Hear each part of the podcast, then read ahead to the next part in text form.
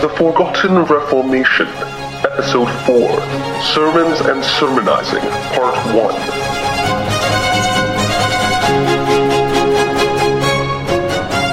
1. Dear listener, welcome to The Forgotten Reformation, the podcast where we discuss the lesser-known elements of Reformation history and theology. I'm J.C. And I'm Zach. And today we're going to do something a little bit different than usual. We're going to do kind of a continuing set of segments, so hopefully we'll repeat this sort of model today in future episodes that we're calling Sermons and Sermonizing.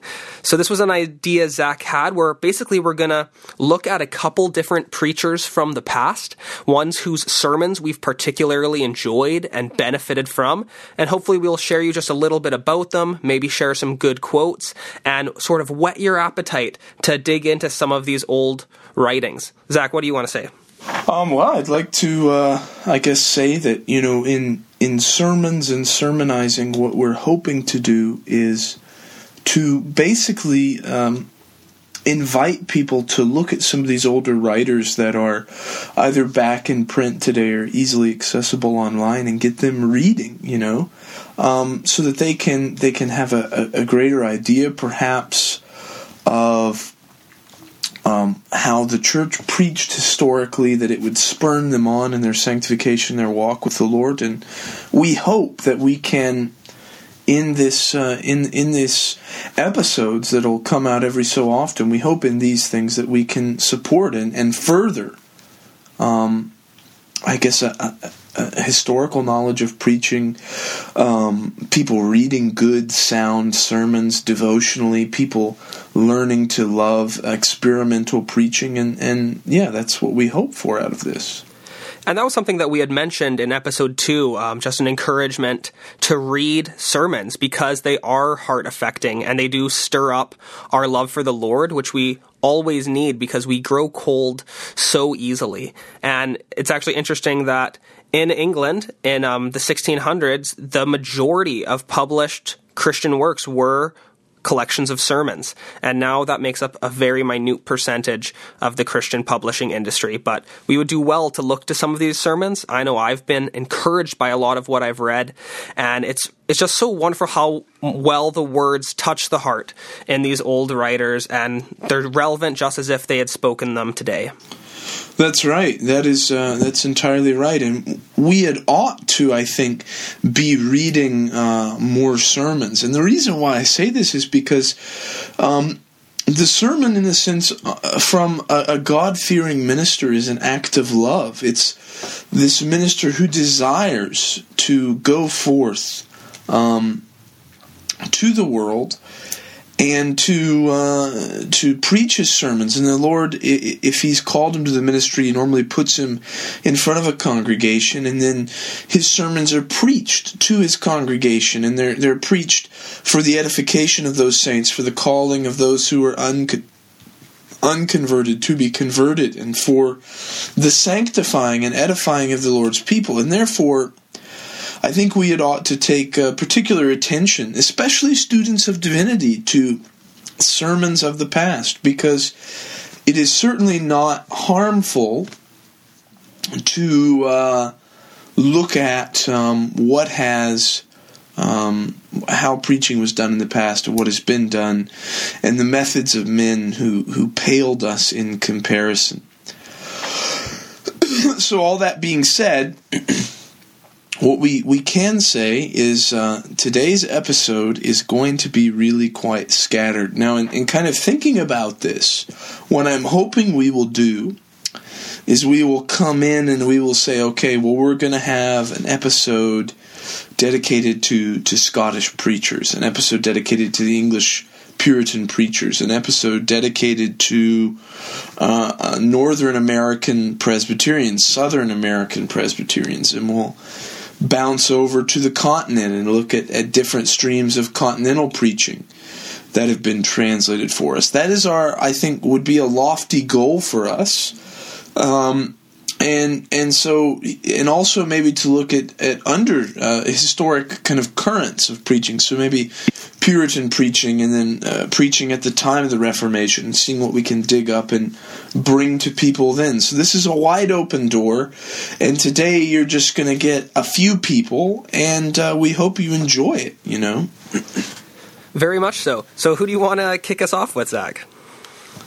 So I'm actually, to kind of tie us in with our last episode, I am just going to basically dive right into Theodorus Frelinghuysen. And why did I choose Theodorus Frelinghuysen? Well, Theodorus Frelinghuysen is the forerunner of the Great Awakening.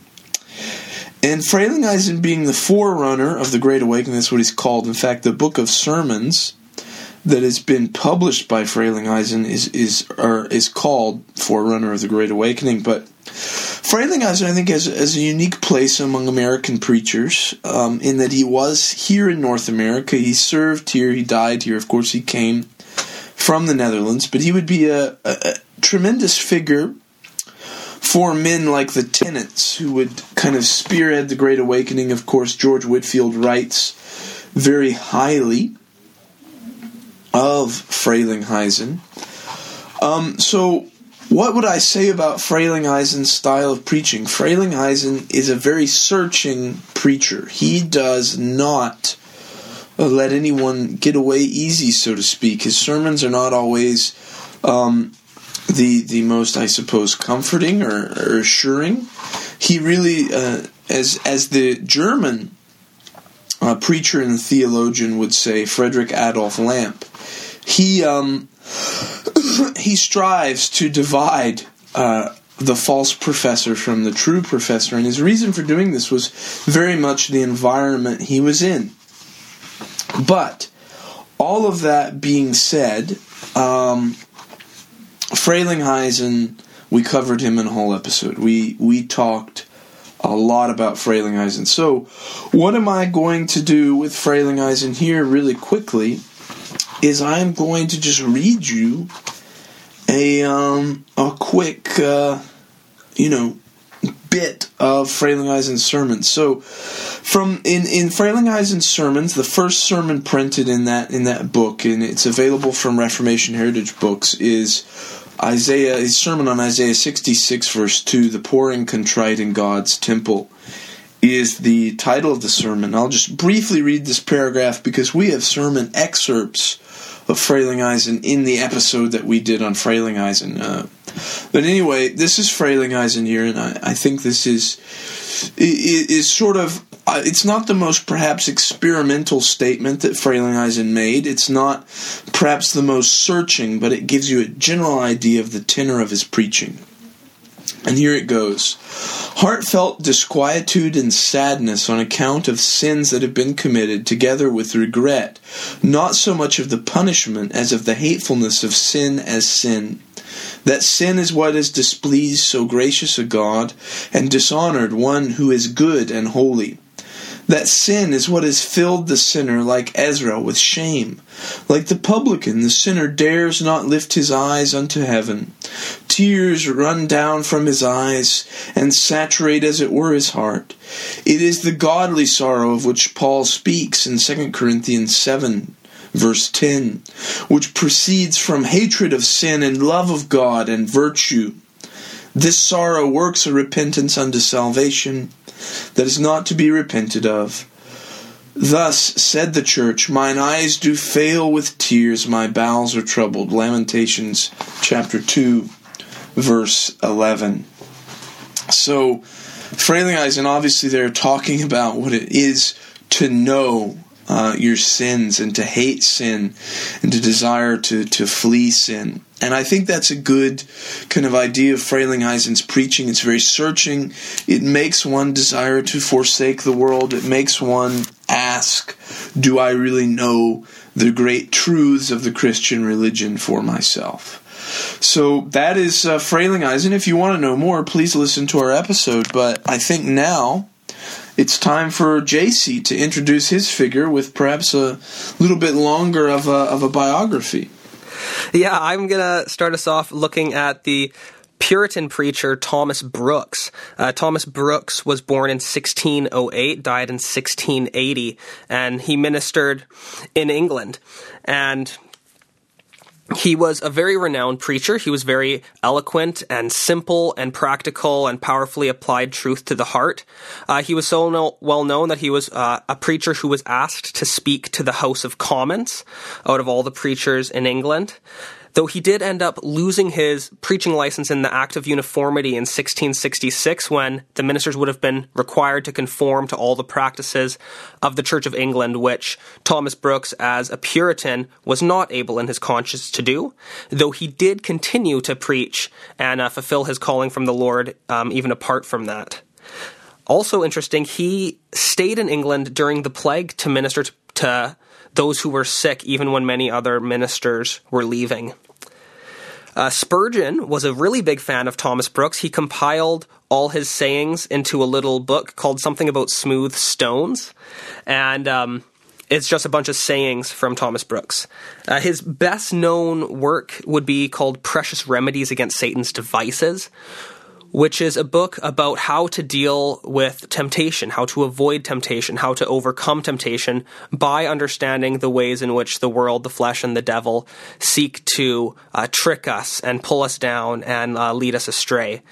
Kind of similar to a sort of screw tape letters idea, which is C.S. Lewis's work, which is newer, but kind of a bit of the same idea there.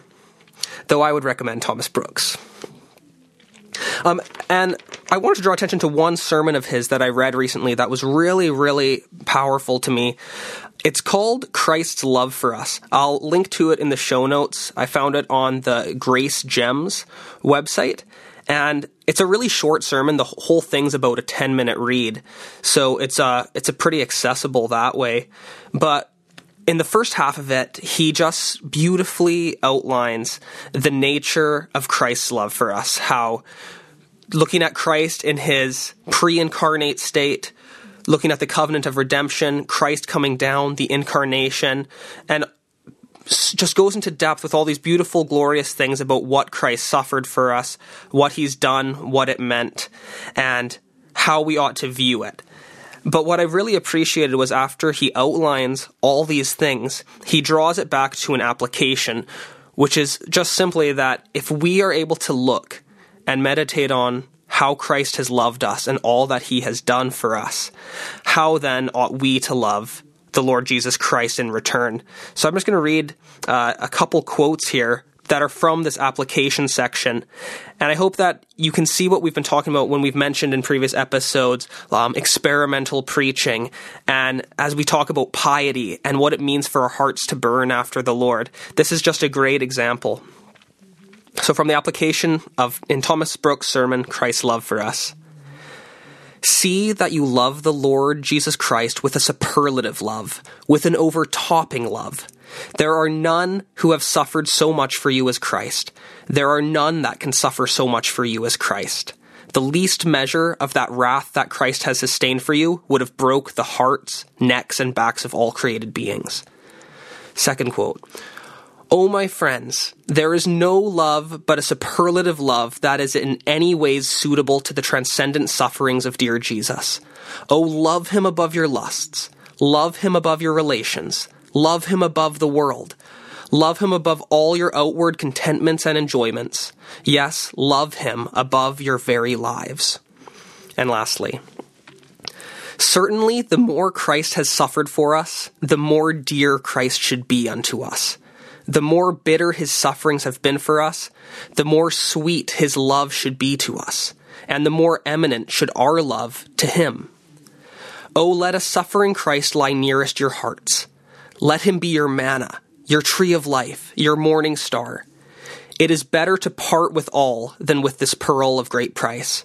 Christ is that golden pipe through which the golden oil of salvation runs, and oh, how should this inflame our love to Christ? Oh, that our hearts were more affected with the sufferings of Christ. And I hope that that echoes the prayer of our hearts, that we know our coldness, that we know how much we lack in our love for Christ.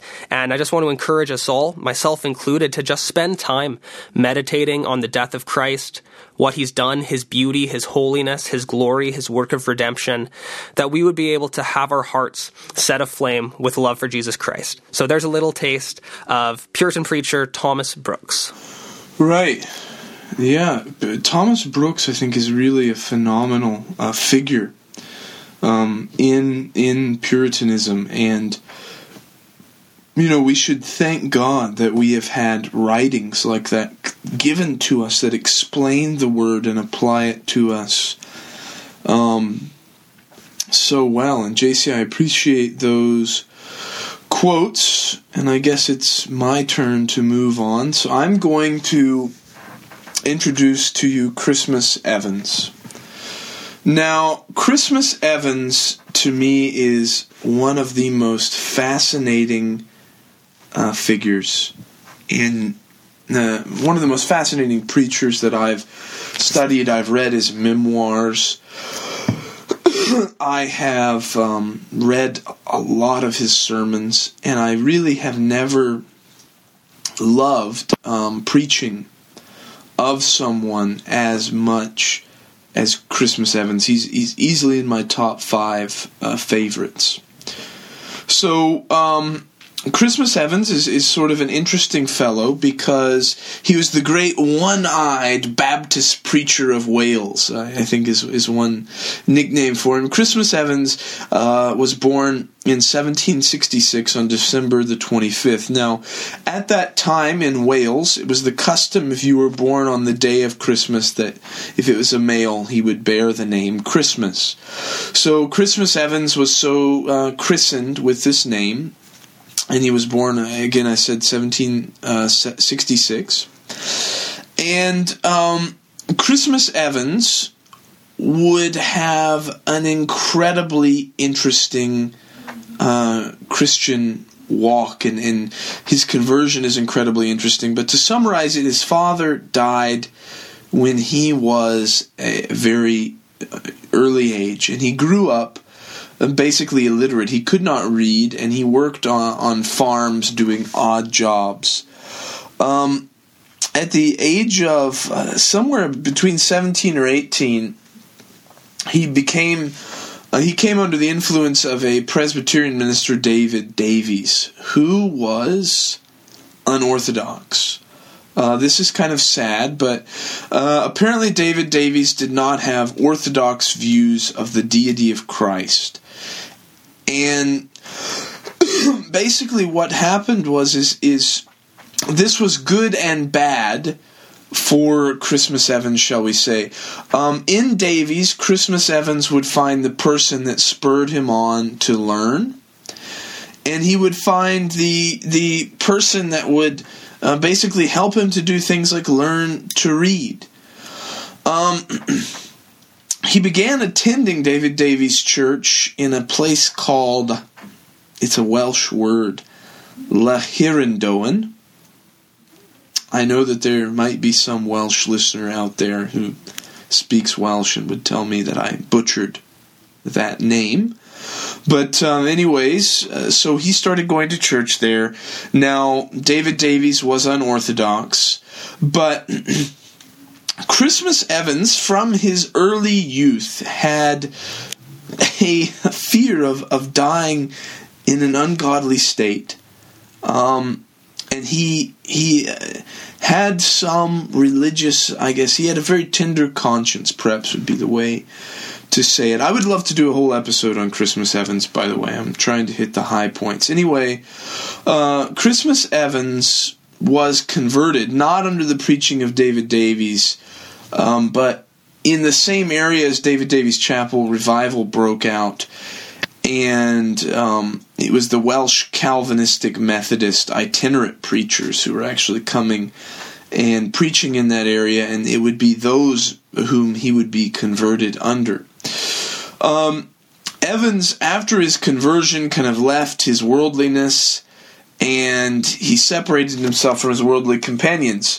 Now, thanks to David Davies, albeit highly unorthodox and you know, certainly not leading Christmas Evans down the right path, he did help Christmas Evans learn to read. So the first book that Christmas Evans bought was a copy of Bunyan's Pilgrim's Progress.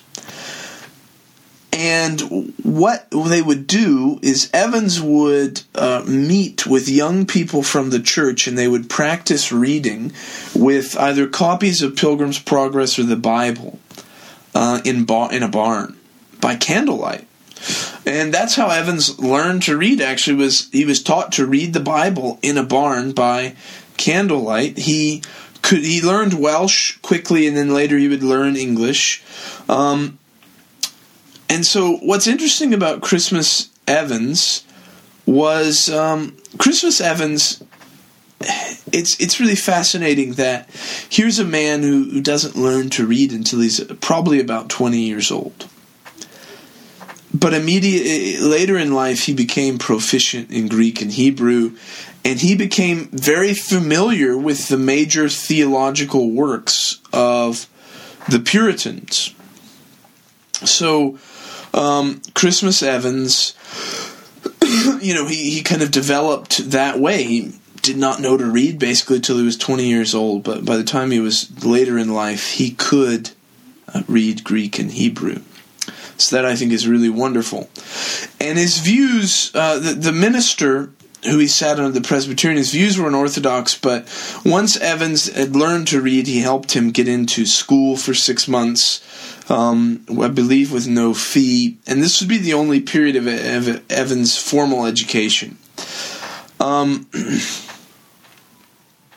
Evans would be beaten up by his former friends. He lived quite an ungodly lifestyle. They were deeply upset, and they would beat him up one night as he walked home, I think, from school. And they would, I think, poke him in the eye with a stick or something, obviously quite forcefully. He would lose his eye. And that's from whence he became known as the Welsh One-Eyed Baptist Preacher. Now, the saying of Christmas Evans was that his one good eye was so full of joy that he had lost one of his eyes in his youth, but the other was large and bright enough for two. So that came from a man describing Christmas Evans. Now, Christmas Evans would be called to preach. And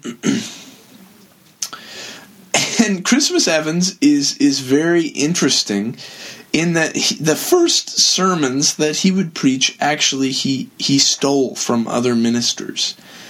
And the way that he was found out is there was a farmer who, Christmas Evans was in a cottage meeting preaching a particular sermon, and there was a farmer who happened to own the same book of sermons that Evans had gotten the sermon he was preaching from, and the farmer knew it. And, well, obviously Evans was confronted. Now, the farmer was very generous to Evans because he basically said, you know, Evans, Christmas Evans had stolen his sermon. It wasn't his sermon, but he had hoped that Evans would make a good preacher because he was quite a gifted man in public prayer. And so I think this is kind of sad. And another interesting thing would happen to Christmas Evans, and at some point during this whole kind of situation, he would come under the influence of the Sandemanians, who were basically, you know, people who believed in an academic ascent to knowledge, and he'd have to refute Sandemanianism. And I think also he came under the influence for a while of Unitarianism. So Christmas Evans is an absolutely fascinating character. He's converted. He gets his eye basically jabbed out by a former friend of his with a stick. He starts preaching, and then his first sermons he takes from books of sermons and simply regurgitates them. He gets called out. He becomes a Sandemanian, and Sandemanians were considered heretical, or in some way influenced by Sandemanians, and then also, I believe, influenced by Unitarians. And ultimately, he comes out a Baptist. And he comes out probably, obviously he comes out Orthodox, but he comes out as the Bunyan of Wales. He comes out to be a really wonderful, wonderful preacher.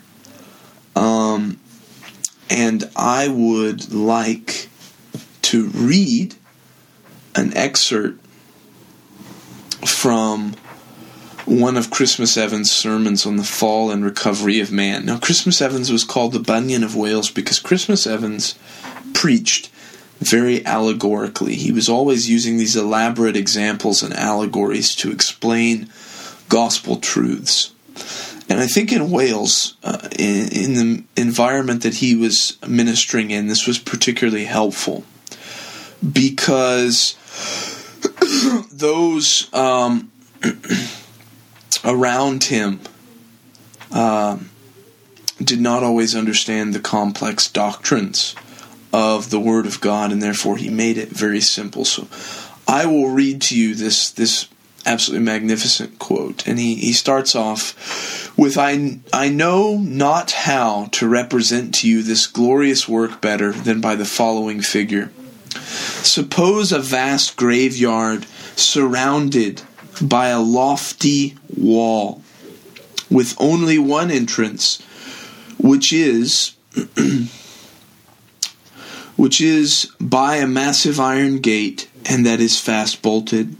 Within are thousands or millions of human beings of all ages and classes, held by one epidemic of disease, bending to the grave. The graves yawn to swallow them, and they must all perish. There is no balm to relieve, no physician there. Such is the condition of man as a sinner. All have sinned, and it is written, the soul that sinneth shall die. But while the unhappy race lay in that dismal prison, mercy came and stood at the gate and wept over the melancholy scene, exclaiming, "Oh, that I might enter! Oh, that I would bind up their wounds! I would relieve their sorrows! I would save their souls!" An embassy of angels commissioned from the high court of heaven to some other world paused at the sight, and heaven forgave that pause. Seeing mercy standing there, they cried, "Mercy, canst thou not enter? Canst thou look upon the scene and not pity? Canst thou pity and not relieve?" Mercy replied, "I can see." And in her tears she added, "I can pity, but I cannot relieve." "Why canst thou not enter?" inquired the heavenly host. "Oh," said Mercy, "justice has barred the gate against me. I must not, and I cannot unbar it." At that moment, Justice himself appeared as if to watch the gate. The angels asked, "Why wilt thou not suffer mercy to enter?" He sternly replied, "The law is broken, and that law must be honored. Die they, or justice must." Then appeared a form among the angelic band, like unto the Son of God, addressing himself to Justice, and he said, "What are thy demands?" Justice replied, "My demands are rigid. I must have full atonement for sin. I must have their honor, and I must see something to be taken in their stead to bear their guilt." And he says, "Without the shedding of blood, there is no remission." "Justice," said the Son of God, "I accept thy terms. On me be this wrong. Let mercy enter and stay at the carnival of death. What pledge dost thou give me for the performance of these conditions?" Said Justice, the Son of God said, "My word, my oath. When wilt thou perform them?" 4,000 years hence on the hill of Calvary without the walls of Jerusalem, replied the Son of God. The bond was prepared and signed and sealed in the presence of attendant angels. Justice was satisfied. The gate was open and mercy entered, preaching salvation in the name of Jesus. The bond was committed to the patriarchs and the prophets. A long series of rites, ceremonies, sacrifices, and oblations was instituted to perpetuate the memory of that solemn deed. At the close of the 4,000th year, when Daniel's 70 weeks were accomplished, justice and mercy appeared upon the hill of Calvary. "Where," said justice, "is the Son of God?" "Behold him," answered mercy, "at the foot of the hill." And there he came bearing his own cross, followed by his weeping church. Mercy retired and stood afar off from the scene. Jesus ascended the hill like a lamb for the sacrifice. Justice presented the dreadful bond, saying, "This day on which this article must be cancelled." The Redeemer took it. What did he do with it? Tear it into pieces and scatter it to the winds? No, he nailed it to his cross, saying, "It is finished." So, I think that was a bit long, but there you have an example of Christmas Evans' preaching style. Very allegorical, very simple, very much trying to, I suppose, explain very accurately the truth of these things to the people who were sitting under his ministry. And he was, I think, very, very gifted at that. Now, Christmas Evans also had a sarcastic nature about him, of what is in his memoirs called the sarcastic rebukes of Christmas Evans. And so Christmas Evans one time was dealing with an atheist, and I'll read this out of his memoirs, but a shallow atheist was ridiculing the idea of God because, as he alleged, he had no sensible evidence of his being. Mr. Evans answered, "My friend, the mole in the meadow has never seen a king. Shall he therefore say there is no king? O thou atheistic mole, thou hast never travelled out of thy own narrow field, and if thou hadst, thy eyes would see. And wilt thou dare to say there is no God? Dost thou think all others are blind as thyself? All thou canst say is thou dost not see God, and thou dost not wish to see him. How dost thou know that the being of God is not so manifest on the other side of the river of death, that no doubt is entertained concerning it throughout all the expanse of eternity? Can the earth mole say there is no grand lama in Tibet? Poor worm, thou must travel through the gates of death and fathom the bottomless pit and measure the land of destruction and scale the very heaven of heavens and surround all the borders of time and eternity before thou canst assure thyself there is no God." So there you have an example of Christmas Evans' sarcastic style. Another quicker example, I think, is one time two ministers were disputing over something of It was a matter of ecclesiastical discipline. And one of them looked to Mr. Evans and he said, "What do you think?" And Christmas Evans replied, "I saw two boys quarreling over two snails. One of them insisted that his snail was the better because it had horns, while the other one strenuously argued for the superiority of his because it had none. The boys were very angry and vociferous, but the two snails were friends." And the debate ended when he said that. So, yeah, there you have it, a kind of an example of Christmas Evans. One who is, I think, really in the church today to be emulated. And if there's one thing I can say about Christmas Evans' preaching style, it is that he, to me, absolutely is just wonderful. Like the way he allegorizes things and illustrates the work of the Lord Jesus Christ and in the work of redemption is absolutely phenomenal.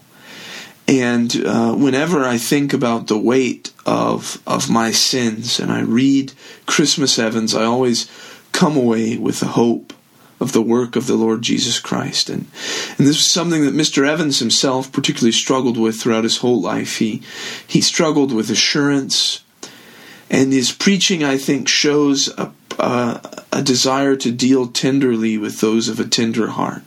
Christmas Evans wanted to obviously honor his master, and so therefore he never wanted to quench the smoking flax or break the bruised reed. Yeah, I was just agreeing as you were reading, and thinking, with all this emphasis there's been lately about, gospel-centered preaching and Christ-exalting preaching, if we want to regain and learn what Christ-centered preaching is like, we've got to read these old writers. We've got to read the Puritans and other reformers, because they wove Christ into everything.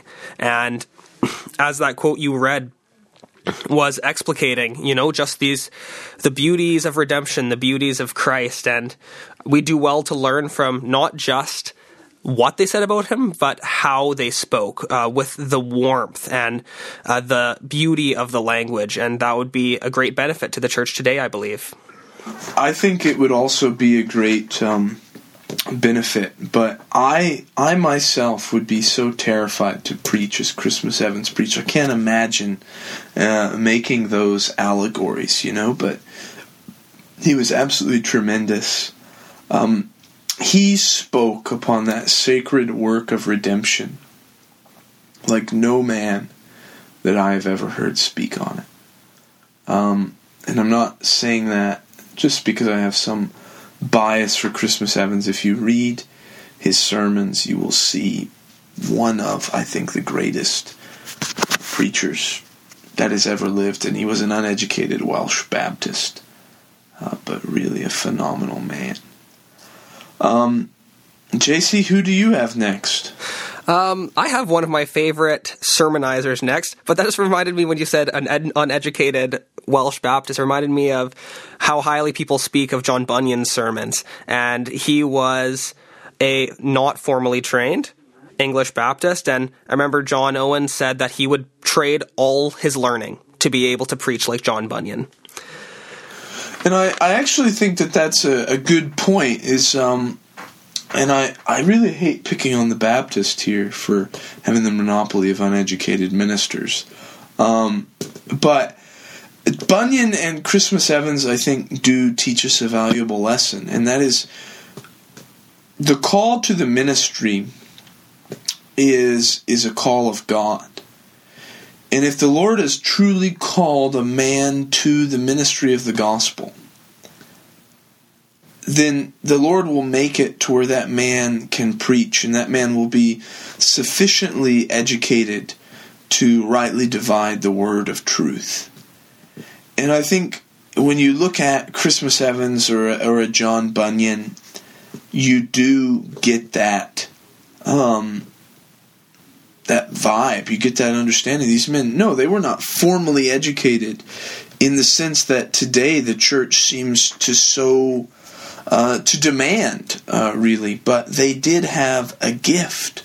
The Lord was with them, you see, and I think that's what we need to get into our heads is a minister in most North American Reformed churches typically has a bachelor's degree and then a master's of divinity degree, and then they're often encouraged to go get another higher level master's degree called a THM, or to get a doctorate of ministry, or even some a PhD. And while I think there's nothing really wrong with education, I think when it comes to the preaching of the word, it would do us well to remember that no amount of education is going to give us good sermons. What gives us good sermons is the accompanying of God's Spirit on it, and men whose hearts have been warmed by the fire of redemption working in their own lives. Men who love the gospel that they proclaim, and men who are dedicated to seeing souls saved, to seeing the Lord's people comforted, and to seeing the welfare of the church. And that's why I think that perhaps we would do better to look at John Bunyan and Christmas Evans and to say, really, you know, what can we learn from these two men? Because honestly, I've read a lot of highly educated men, and I'm not devaluing education. I think education is vitally important. I think that men like Turretin, Francis Turretin, were great gifts to the church. I think that men who were very learned and were great at, and in the realm of polemics, were great gifts to the church. Think of Samuel Rutherford, very gifted at polemics. But I also know that very few sermons I have read or heard have come anywhere near that of Christmas Evans. And therefore, I think we'd ought to be cautious, and we'd ought to say, while yes, education is definitely a plus for a minister, we'd ought to think about how Christmas Evans preached with the accompanying power of the Spirit of God, and men were converted under his preaching, and he was not a learned man in a strict sense. Yeah, exactly. And I really appreciated that point of what you were saying, that it's not our learning and our particular exegesis and the science preachers have learned that makes them good preachers. It's the Spirit of God being upon them and being upon their preaching. And that was making me think just how much we ought to be praying for our ministers and praying that God would raise up more ministers of the gospel, because it's not a low calling, it's a high calling. As 1 Timothy 3 says, it's a noble office to aspire to. And we ought to be always in prayer that God would continue to bless his church with gospel ministers to be part of bringing God's blessing and God's shepherding to his people. And the importance of just that life that's steeped in truth, steeped in love for God, is essential to the preaching of a minister. And that ties in so nicely with the next person I want to talk about, which is a Scottish Presbyterian named Robert Murray M'Cheyne. And he was known, above all things, as a man of piety and prayer. He was known for his godliness. He was known for his prayerfulness. When someone came to his church asking what was the secret to his preaching, he brought him into his office, made him sit down in his chair, put his elbows on the desk, and said, "Raise your hands and now cry out to God." And that was the kind of man he was. That was always in prayer, always concerned that God would move in the lives of his congregation. He was born in 1813, so he's a bit more of a modern guy compared to some others we've talked about. And he only lived till 29.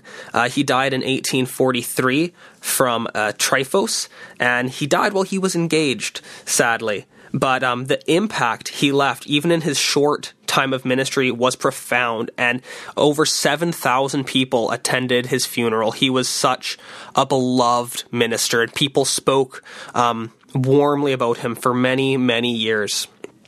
A couple interesting facts about him is that he was part of a missions group that went to Israel to seek to see the Jews converted to God. So he did a little stint as a missionary there. And one of his actually most enduring legacies is that he created a Bible reading plan for his congregation, because he wanted everyone to be reading the same passages of Scripture at the same time. And it's generally just called the Robert Murray M'Cheyne reading plan.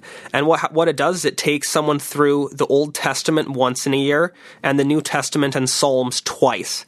And so it splits it up also to say you're supposed to do one chapter in private worship in the morning, one chapter in family worship in the morning, then one chapter in family worship in the evening, and one chapter of private worship in the evening. And I've actually just started using that plan starting this year, and I've enjoyed it so far. It feels really balanced and feels like you got to work at it, but it gets you into the Word in a really good way.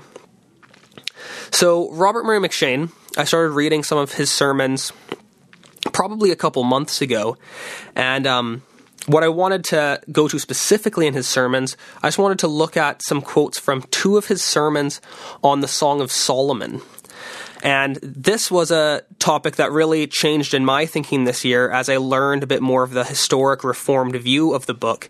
And we've been really caught these days in thinking that the Song of Solomon is about teaching us principles for marriage and sexuality or courtship or any of these things. And we hold it up as having a really high earthly element that we can learn from. But that is not the historic view of the text. The historic view is that it is the song of all songs, and it is primarily meant to represent to us the spiritual truths of Christ and his church. And so we don't look to the book for guidelines for our human relationships, because there'd be a lot of weird stuff in there, not to mention the fact that it's almost always the bride who is going astray, and the groom is seen as the model in the relationship, which is not the way it is in our human relationships. It's super weird. Like, I'm just thinking about the first chapter, and it opens up with "Draw me, and we will run after thee." And it says, you know, thy name is like an ointment poured forth, an earthly bride. Like, that's a little strange for an earthly bride to say to her groom, you know? And so therefore, yeah, I think it is the song about Christ and his church and the interaction and communion, and it is... It's lovely. And I actually would like to share a story, if I could really quickly, on the Song of Solomon. There was Dutch people, I guess, were of the habit of reading the Bible every meal, and they go through about every year the whole scriptures, because they read between 3 and 4 chapters a day as a family. And one time there was a particular farm where a worldly man was delivering feed. And he showed up about midday, and the farmer came and said, you know, I can't help you offload right now. We're about to read the Bible, but you can come in and you can sit. And he was reading a chapter out of the Song of Solomon. And the feed truck driver... after he'd heard that chapter read and after they'd prayed, he went to him and he said, you know, tell me about this. That was the most beautiful thing that I'd ever heard. And then that man explained the gospel to him, and later that man would become converted, all by the reading of the Song of Solomon and a proper understanding of that book and how it relates to the gospel and how it relates to the communion of Christ with his church. Wow, that's awesome. And yeah, I can say from my own experience and people I've talked to that have started to study and understand the spiritual meaning of the book is that it's such a benefit to the soul. It's such a beautiful way for the heart to express love for God and receive of his love for us. And here's just 3 quick points that Robert Murray M'Cheyne, he said, it is agreed among the best interpreters of this book, first, that it consists not of one song, but of many songs. 2, that these songs are in a dramatic form, and 3, that like the parables of Christ, they contain a spiritual meaning under the dress and ornaments of some poetical incident.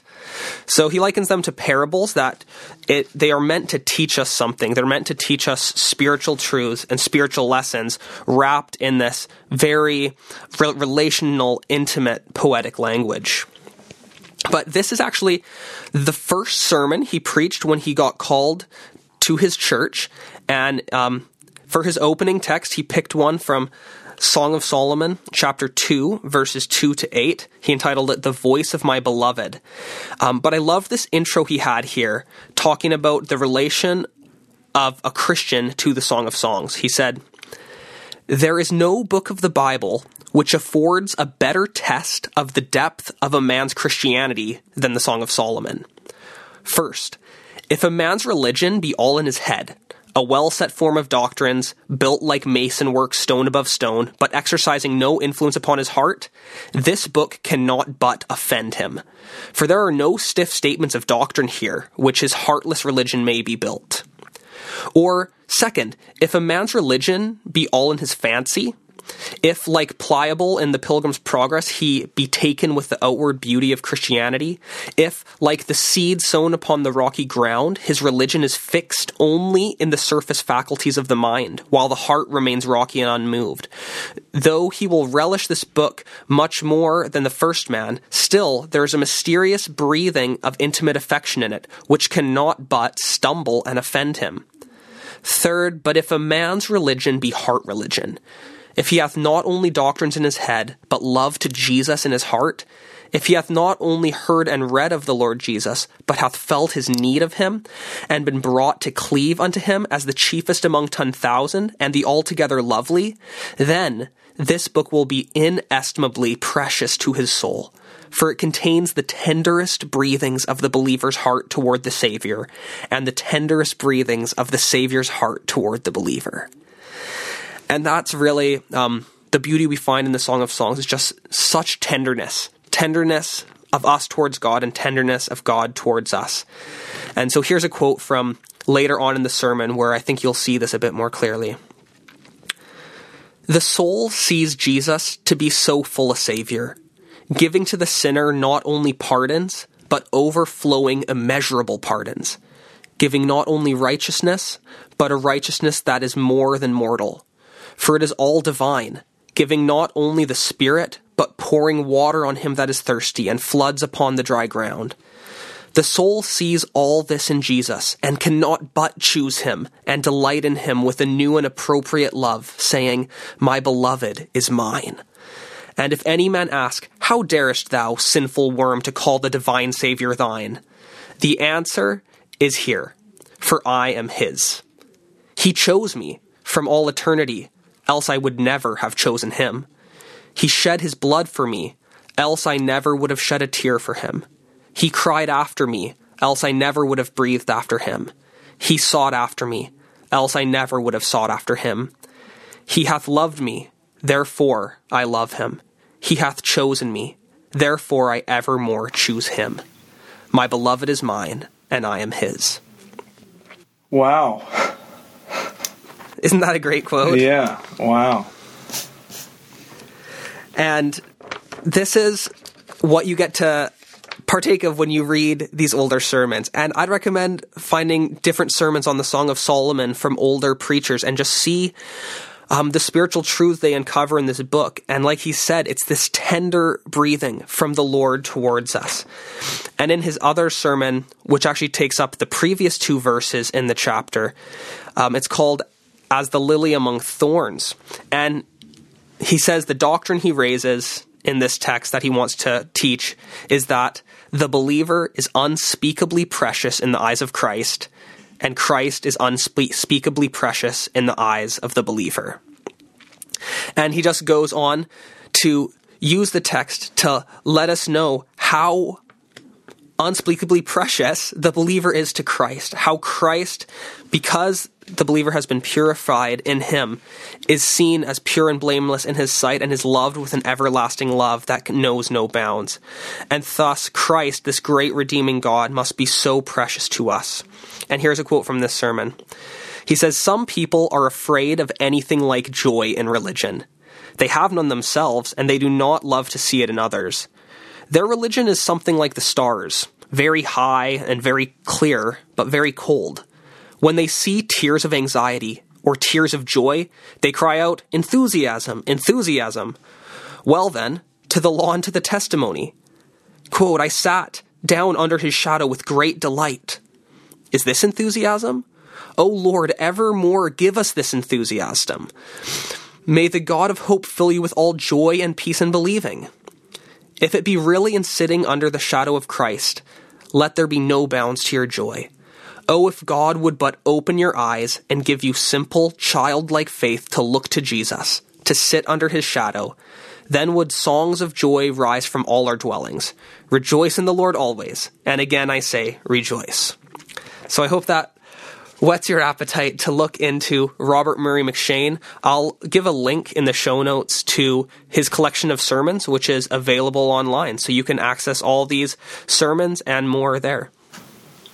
Yeah, now, everything I have mentioned is available free online. J.C., Thomas Brooks, quite a bit is available of him.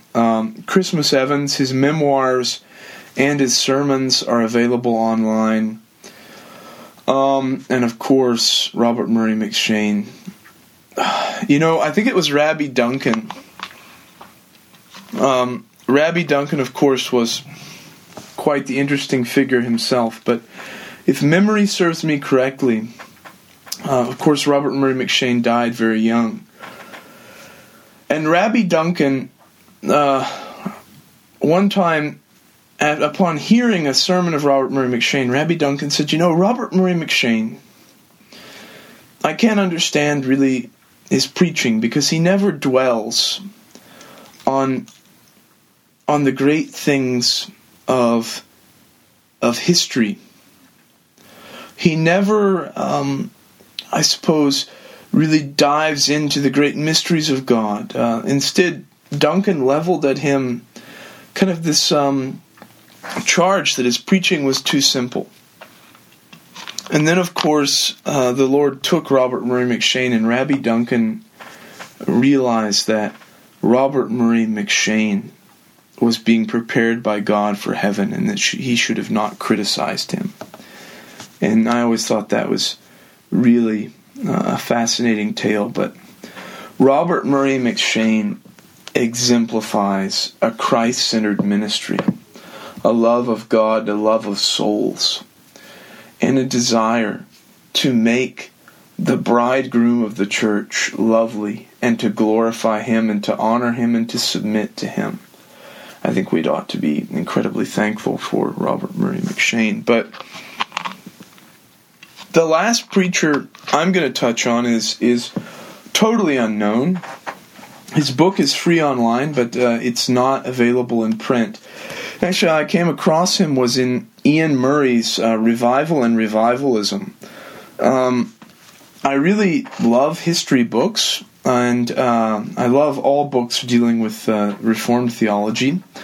Sometimes, though, getting through a good book like Ian Murray's Revival and Revivalism is a bit difficult for me because he has all these wonderful footnotes, and I will often read of someone in the footnotes, and then I will immediately Google their name, and I will try to go to archive.org, for example, and dig up works of theirs and get a feel for who the man was. And it's what happened with Moses Hoge. Now, Moses Hoge was a Virginia Presbyterian. He's from Virginia. I'm from Virginia, so that was an endearing point. But Moses Hoge was, I think, a very profound preacher, and he would have revivals of religion under his ministry in Virginia, and he would live from 1752 to 1820. He served as the 6th president of Hampden-Sydney College, and he would be a minister of a couple Presbyterian churches, and also he would be, I think, one of the most profound yet unheard of Presbyterian ministers of America. Profound sermons. But what I wanted to touch on with Moses Hoge was simply as a tremendous sermon. It's his first sermon in his volume of sermons, and it's on ministerial piety. And basically, Moses Hoge was asked to deliver that sermon at the Synod of Virginia. It met in Lexington, Virginia in 1810. And there was an absence of the moderator, and Mr. Hoge was asked to deliver the sermon. He, I don't think, had a sermon prepared, so he starts off with the text from 1 Corinthians chapter 9, verse 21. "But I keep under my body and bring into subjection, and bring it, but I keep under my body and bring it into subjection, lest that by any means, when I have preached the gospel, others to others I myself should be cast away. And Moses Hoge brilliantly speaks of the duty of ministers in their office. And this is one of the quotes from his sermon, and I'll just read it. "Does a preacher feel sensibly for himself and the people committed to his care? Is he zealous in the discharge of ministerial duty? Does he address the immortal souls of whom he must give an account to God with earnestness and affection? This is well. I would to God we were all more engaged in this great work than we are. It must not, however, be forgotten that all this is within the reach of an unsanctified heart. Selfish as apostate man by nature is, it is impossible for anyone who believes his Bible to be true not to feel deeply interested in the future state of his fellow men. Fearless of the future consequences of sin, as the children of men for the most part are, it is not uncommon for an impenitent transgressor to tremble under the apprehension of wrath that is to come, and under the united influence of these affections, it is certainly possible for a preacher to be very much engaged both for himself and for his people. And yet we have reason to apprehend that some preachers consider zeal and affection with which their ministerial duties are performed as good evidence of genuine religion, a most dangerous error, certainly. We know well that it is far from being uncommon for men whose lives and whose doctrines are in direct opposition to both the doctrines and precepts of the Bible to be very zealous in propagating their most pernicious sentiments. The history of the Church in all ages since its first establishment affords abundant proof of this mortifying truth." So Moses Hoge, he gets up there to his brethren, and he basically is saying to them, "Brethren, take your own souls into account. And just because you are a zealous shepherd of the people the Lord has placed under your care, that does not mean you truly know the Lord, and you need to be very careful." And this type of searching preaching in our day is oftentimes lacking. And it gives us pause to think about our own lacks, our own need to examine ourselves and see whether we be in the faith. And he's ultimately just a tremendous preacher. So I would commend to you Moses Hoge, my fellow Virginian. And that's all I've got for tonight. I think that's all that J.C. has. So J.C., if you would like to wrap it up. Yeah, we'll try to put links to as much of this stuff as we can find for free online in the show notes and on our Facebook page. Go give it a like, The Forgotten Reformation. Subscribe to our RSS feed or in iTunes. We're all over the place. And we thank you again for listening. If you haven't heard any of the first three episodes, we'd encourage you to go check them out. But more, we'd encourage you to spend your time reading some sermons instead. So we wish God's blessings on every one of you and hope you turn in the future. And we'll try to get another segment of sermons and sermonizing. You can look for that to come maybe in another 4 episodes or so. So thank you very much. Yeah, thanks very much. Good night, everyone. God bless.